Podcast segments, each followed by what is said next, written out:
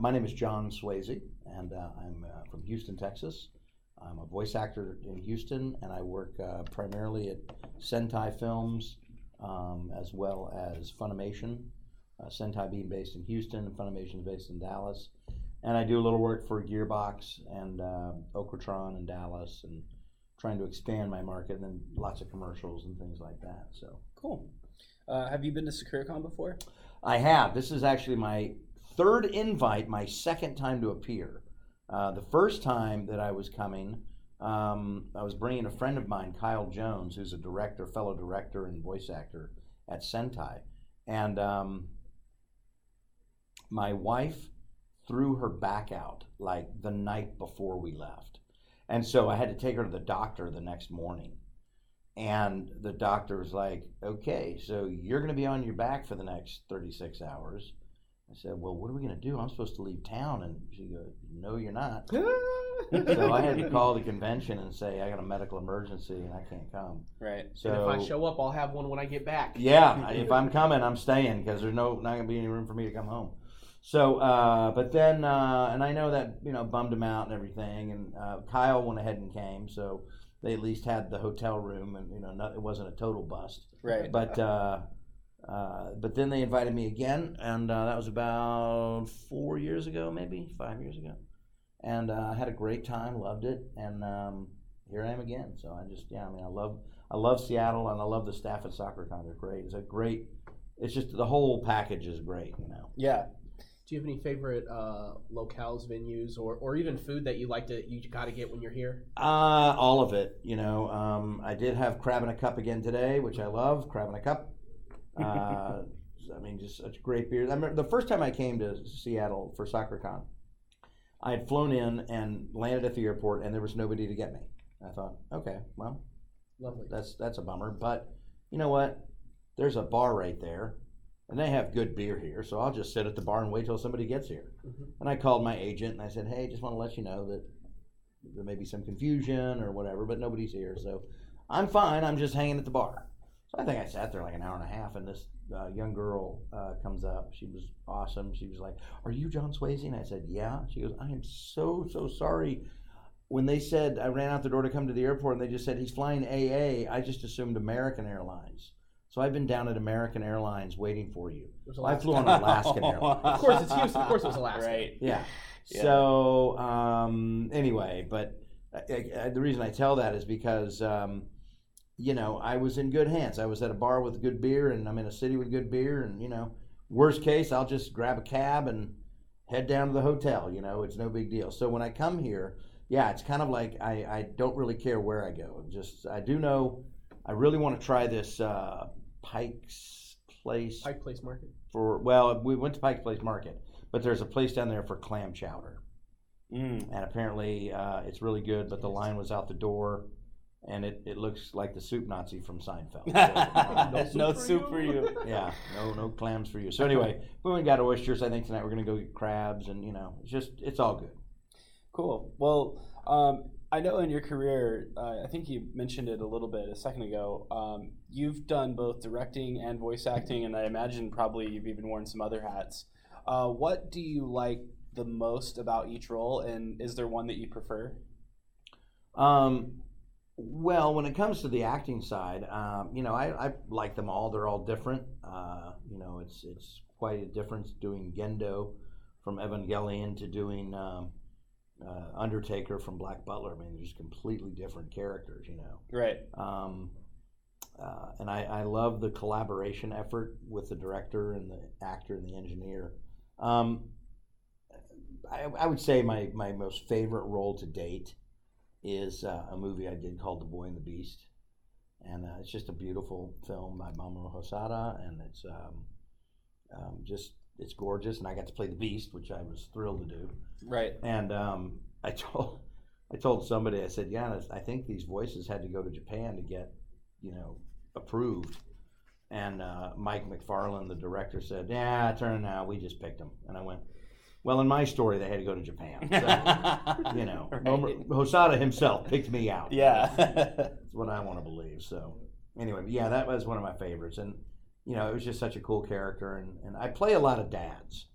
Mhm. That's um, kind of my mo. I've I've noticed that. I wanted to actually ask you something about that. So you, you know Van Hohenheim uh, and like Lord Death, uh, you know some of the other characters you were mentioning. You are often a, I guess you could say like a, a fatherly figure. hmm Um, is I mean I'm a dad myself as well. Um, do you have kids? I do. I have three kids. Uh, so it just comes naturally to you then.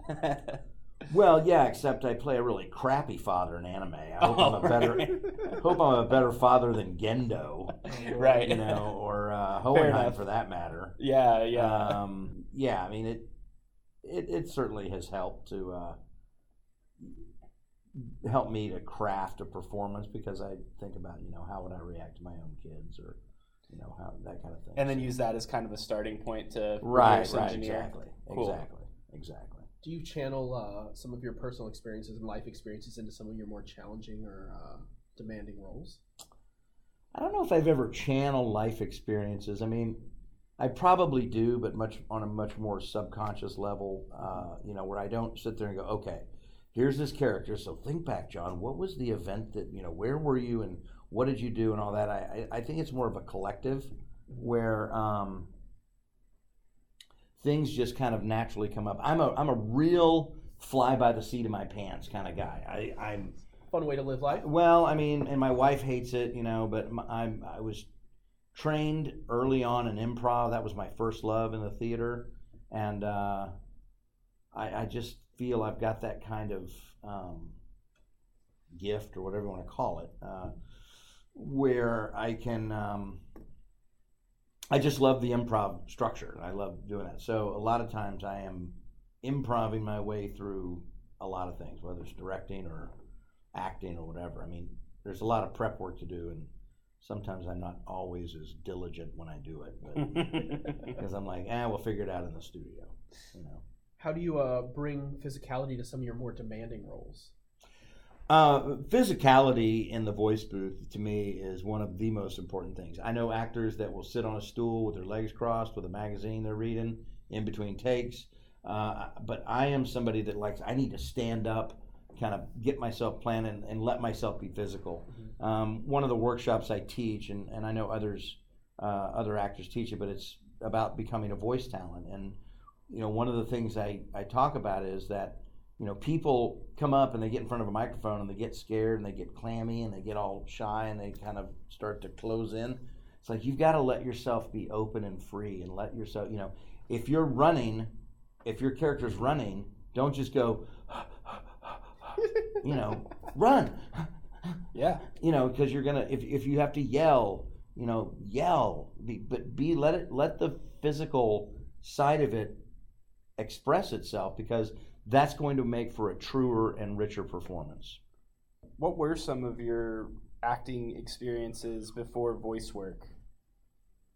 Well, I mean, I got a degree in theater from the University of the South in Sewanee, Tennessee, and I came back and started doing live theater, uh, doing improvisation, um, doing a lot of sketch comedy, like you know Saturday Night Live type stuff, and uh, that was actually what I really wanted to do was end up on Saturday Night Live. So, um, but I, uh, I I did a couple of films.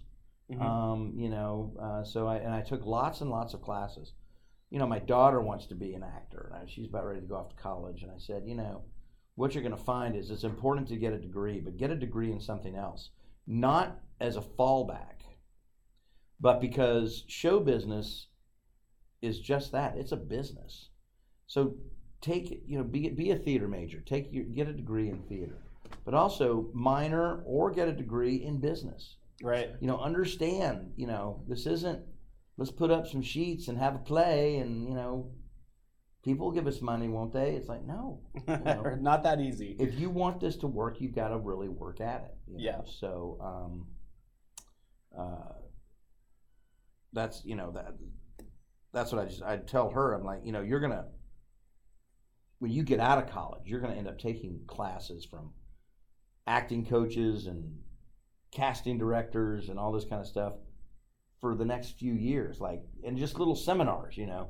Mhm. But that's what's going to help further you along. you know. Right. That yeah. That's I think that's good advice um, to understand business before you go into show business. I think that's an interesting tidbit. Mm-hmm. Do you have any interesting, like maybe not interesting is the right word? Do you have any funny stories from your career or anything that you think uh, people have, that are like fans of some of the things you worked on might find funny to to hear about? Oh, uh, yeah. I've got tons of stories. I don't know how uh, clean we have to be, but I've got lots of stories. Our audience is over 18. It's fine. Yeah, Oh, okay. yeah, you can say whatever. Um, I told us I have a, a panel I do called Con Stories from Hell. Oh, great. or horror story, or something like that. When is it? It was last night. Oh. And uh, but it's uh, and it's not about the convention was a problem. It's just weird stuff that's happened to me at conventions. hmm And one of them was um, I was uh, people always ask like, "What's your favorite line?" And my favorite line was from Borderlands 2, but it actually got cut from the game, to my understanding. Oh. But my character Salvador is in this gunzerker mode, and he's just blasting with two big old guns on each hand, and he's just going, "Ah," you know. and the line is, "It's like having three dicks." and so when I do that, when I do that Oh. line for people, you know, they, just, I mean, because I really belt it out, and they, just- Yeah. they laugh and everything. So, but one time I was at a convention, and um, these uh, these guys walk up, and I was doing autographs, or I think, or something, and they walk up, and they've got this like, you know, wood burn. It's about like it's a piece of wood. You know, it's about this big, right? Like that. And on it is this burned cutout or whatever of a character I did named Huang from a show called Darker Than Black. Mhm. I was like, oh, well, you did that. It was, it was very nice. And they're like, we'd like you to have it. I'm like, well, that's that's very kind of you. Thank you. And they go, and we have another one. And they pull out another wood burn. And this one is a wood burnout, but it says, it's like having three dicks. Oh, no. That's over your like- mantle, right? Yeah, I'm like, honey, look, we'll just put this right here, you know. And uh, so, How'd yeah. take that as a But- suggestion? Oh no, no, they they it, it's it gets a big laugh. It's funny, but anyway, so I yeah, so I've had lots of weird stuff that's happened. Yeah. It, it's to be honest with you, when I do this panel, um, it's a really, it's about a forty-five minute stand up. Yeah. I mean because it's just telling stories, and, right. Um, you know that kind of thing. So Have you performed stand up? Uh, I mean, outside of the panel? I did a little bit way back in the day. Mm-hmm. Um, I, I, you know, stand up isn't really my bag because of creating the material. Right. Um, that's where I, I follow more or fall more into the improv where I can just kind of make it up. Sure. And improv is great because if you can make it up and if it works, great. If it doesn't work, man, it's improv, You man. make something else I, up. I right? make something else up. I'll try something different. But uh, yeah, just that, you know, writing your own material and and you know, um, but I I when I do this panel, it's sort of like a stand up gig because I'm just talking. I do get some people to share stories like, hey, so you know, what's the weirdest thing that's ever happened to you? And you know, they'll come up and tell a story, and uh, sometimes they're they're good. and Sometimes it was like, oh, that was a mistake. Yeah, right. Oops. and it's important to try, though, you know? It's important to try, absolutely. What's the uh, easiest voice role you've ever you've ever done? So one that maybe seemed really well with your personality or your natural normal range. Oh, um, Hohenheim was pretty pretty easy. I mean, you know, there's a couple of times he gets into his alter character, but um, he was he was pretty easy. I would I like doing him. Um, there's some voices, you know, and uh, now especially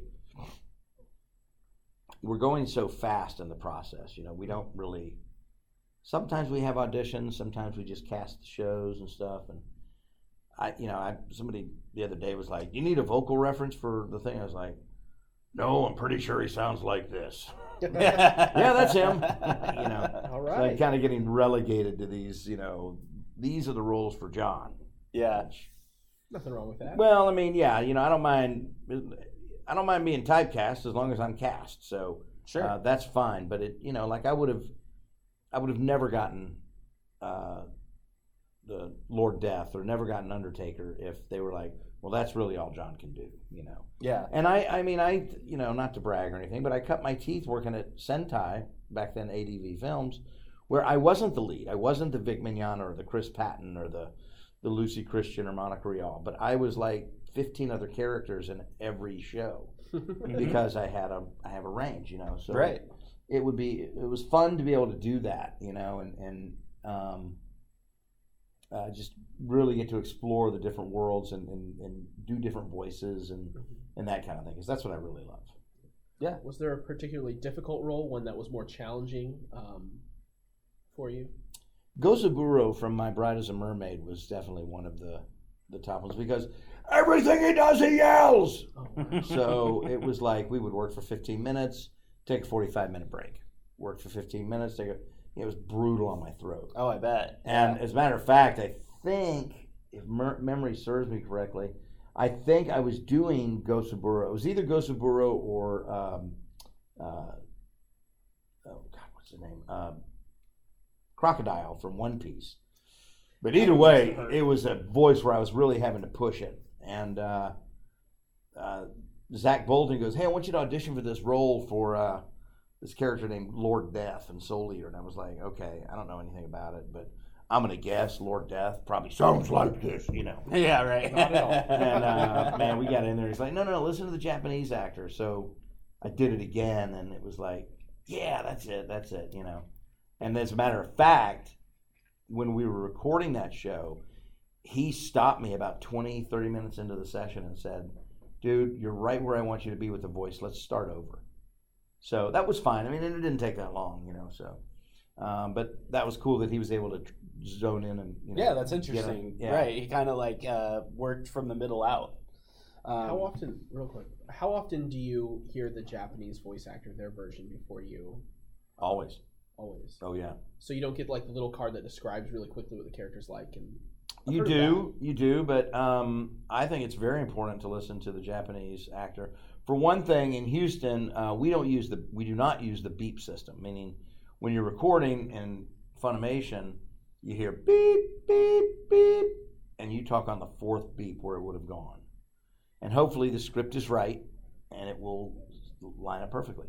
In Houston, we just do what's called the chase method, where we just watch the time code. Okay, here it comes as soon as I start hearing my Japanese counterpart, Mhm. I start talking, and it's it's easy. It's not hard or anything. is but- it for the purpose of like matching up lip flaps or something? no, it's not to match up lip flaps more than it is to match up the intention of the line, the the context of the line. Tone and If if if somebody says, "I've had just about enough of this meeting," versus, "I've had just about enough of this meeting," well, it's not going to work.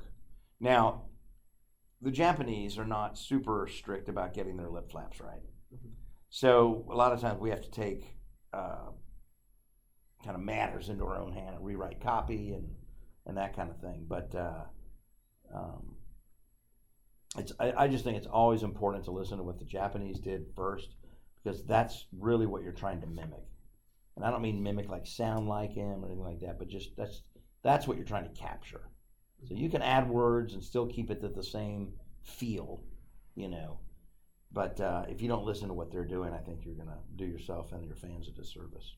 What are your favorite non-anime shows or things that you haven't worked on that uh, you like to enjoy in your own time? F is for family, BoJack Horseman, uh, Simpsons, Family Guy. I love animation. I'm, a, I'm a, just a sucker for animation. Yeah. Um, yeah, and I used to watch. Uh, I like there's other shows, Amazon shows, Sneaky Pete. I really like. And, um, it's just so amazing the, the the plethora of stuff out there. Right. You know, it's just it's crazy. It's really changed. Yeah. Um, but uh, yeah. So, uh, are you talking about shows that I like that are that I've I've been in that are not anime, or that I've Uh, yeah, mostly stuff that you have worked on, but I mean, you know, the the kind of the because I've never worked on any of the shows I just mentioned. I just like I just like yeah. watching them. No, that's definitely what I wanted to know. Uh, and then I guess to to kind of address that, the counter to that question, what are the favorite? Uh, what are the things that you like to watch the most that you have been in? Or Well, I don't really like to watch myself if I've been in it. I don't. oh, interesting. I don't uh, really care to see me. I don't. You know. Mm-hmm. I, I feel like I sounded terrible. There's a thousand different ways I could have done that better. Right. You know, beat myself up, and I'm just like, you know, I don't need to do. See, that makes me feel better because I always feel weird when I hear my own voice too. So, Well, and just the physicality of it, you know, you, you what you're what I'm hearing right now is probably not the same thing you're hearing when I Right. speak Mm-hmm. because it's it's resonating in my skull and you know still coming out and back around here, but I'm getting it from the inside as well, and you know, you all are hearing something a little different than I am. Yeah, maybe that's why it's all. It always feels so uncanny to when people hear recordings of themselves. Maybe so, you know. I, I I'm just like, dude, why would you hire that guy? He's awful. Um, what is it? Has it ever been a unique or a unique experience if your wife or your kids uh, were watching something that you were in and you like walked in and they were So yeah, I mean the the, the I have two stories about that. One is um, my daughter when we went to go see The Boy and the Beast. We were in the movie theater and my we finished the movie and we're walking out and my 11 year old looks up to me holding my hand and just says, "Daddy, you are so good as the Beast." And everyone walking out's just like, "What? You're John Swasey?" And I was like, "Yeah." And they're like, "Oh my god!" So we had this little fandom thing at the at the movie theater, right? Conversely, um, my son, uh, I walked in on him the other day, and uh, that sounds weird. I, uh, I walked in to his room, and he was on his phone. Said, "What are you doing?" He's like, "Watching Attack on Titan." I'm like, oh, you know, I'm in that. He goes, "Yeah, I'm reading the or listening to the Japanese version." Ah. Like, oh. maybe you're gonna be doing that outside. I guess you're going to be not having dinner tonight either. Yeah. So, I love Attack on Titan. What did you think of uh, working on that project? oh, it was fine. I mean, you know, um, I, I it wasn't on it that long. I mean, my character didn't have a huge role, but Mm-hmm. um, I have yet to see it. I haven't seen it yet. Oh, good. Yeah, I love. That's a great one. Uh, that's probably one of my very favorites lately. Mm-hmm. So that's uh, that's awesome. Now, again, our, our audience is over 18. I got to hear what's your favorite Trigun line. You're mentioning that you couldn't say it before for the other. Trigun, I really don't have a favorite. I, I mean, just how can you beat? It's like having three dicks. I mean, that's just the, Yeah, that's the best. that's the funniest line I've ever said in my life. You know, and I told my wife, I was like, hey, hey, you know, Yeah, hey, right? and you've got the wood berm to prove it. Yeah, right. It says so right here. It's what the people want. Yeah. Um, what is it like to be an ADR director? What goes into the process? Like, how does that differ from being a voice actor? Well, um, it differs. I mean, in the fact that you're you're responsible for all the characters, and and uh, you know, what I have to be careful of is there are certain characters that I'm like, man, if I were playing that character, this is how I would do it. Um, you know, based on what the Japanese was doing and and whatnot, but you really have to let actors sort of explore their own world and and make their own discoveries and um, that kind of thing. I think it's very important to let actors do that. And one of the cool things is we've got between Houston and Dallas, we've got so many talented actors out there, man. It's like you just let them go. We were just working on a movie called Yona Yona Penguin. It's a little CG animated movie. It's a kids movie, and we recorded everybody. And the last person we recorded was Monica Rial, and she played the title character. So we just went, got her in there, got her in the booth, and went record, and then just sat back and listened to her do the whole movie without. I mean, we stopped and started a couple times, but it was just pretty much the whole movie because she was in the whole thing.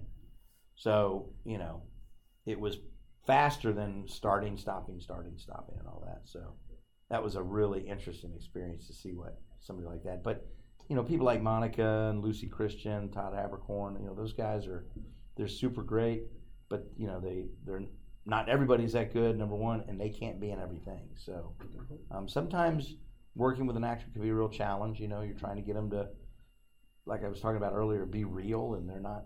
You know, they're going ah, and it's like, no, I need you to yell. Right. You know, hmm you're sounding fake. Okay, ah, like don't do fake louder. right. So Yeah, it's not. It must not be that easy to just snap your fingers and they get it all the time. What was your first uh, your first role when you were starting the industry? I worked as a character called, well, in a show called Golden Boy, Mhm. and it was in a you know, just a one episode, one I couldn't even tell you, I don't remember the name of the character, but uh, I was just like going, what the hell is this, you know? I didn't understand the ADR process. I was like, you know, still very green and very new. But but once things kind of got cranking, I started getting more roles, and and and people started going, well, you know, John could do that role and that role, you know, and he could be these four guys, and he, you know, so it really for me started to pick up pretty significantly. Um, where in I want to say the late '90s. Uh, yeah, late That's when it '90s. started to boom. Yeah. I was really man. I, we had studios in Houston, and uh, you know, working at least probably ten hours a week, which doesn't sound like a lot, but But this is getting it. The vocal cords. well, are- but yeah, but I mean, so you know, two hours a day, maybe skip a day and do three hours one day, but um, we would just go from studio to studio, you know, and uh, then once I started directing, it became even, you know, more prolific. So Right. You're from that Houston area. Uh, I've been out there once before, but I didn't really know my way around. What are some some great things to do if I take another trip out there? go to Houston. Yeah. Uh, well, let's see. Um, you can come to my house. All right. Yeah, yeah, yeah. I I'll, don't know how exciting that is, but uh, you know, you can go down to the Battleship Texas. You can go to the Galleria. Um, tons of good food. Just tons of good food. that was the main thing I was getting at. Yeah. Um, like got any suggestions? oh yeah, I mean it depends what you like. We got a very very vibrant Vietnamese community there in Houston. Oh, so interesting. I did not know that. great Vietnamese. In fact, I would say Houston has outside of Vietnam has the best Vietnamese food in the world. Okay. I'll have to try that out. um, But all kinds of all kinds of good stuff. Just come on down. All right. Oh, finally, do you have any words you'd like to say to your fans that couldn't make it out here this weekend? Sorry you couldn't be here, but always remember to live life as if nothing else mattered but your happiness. Fantastic. And that could involve crabs and beer. Especially when you're in The Seattle. good the good kind of crabs. Thank you so much. Thanks, guys. Appreciate it, man. Appreciate it, John.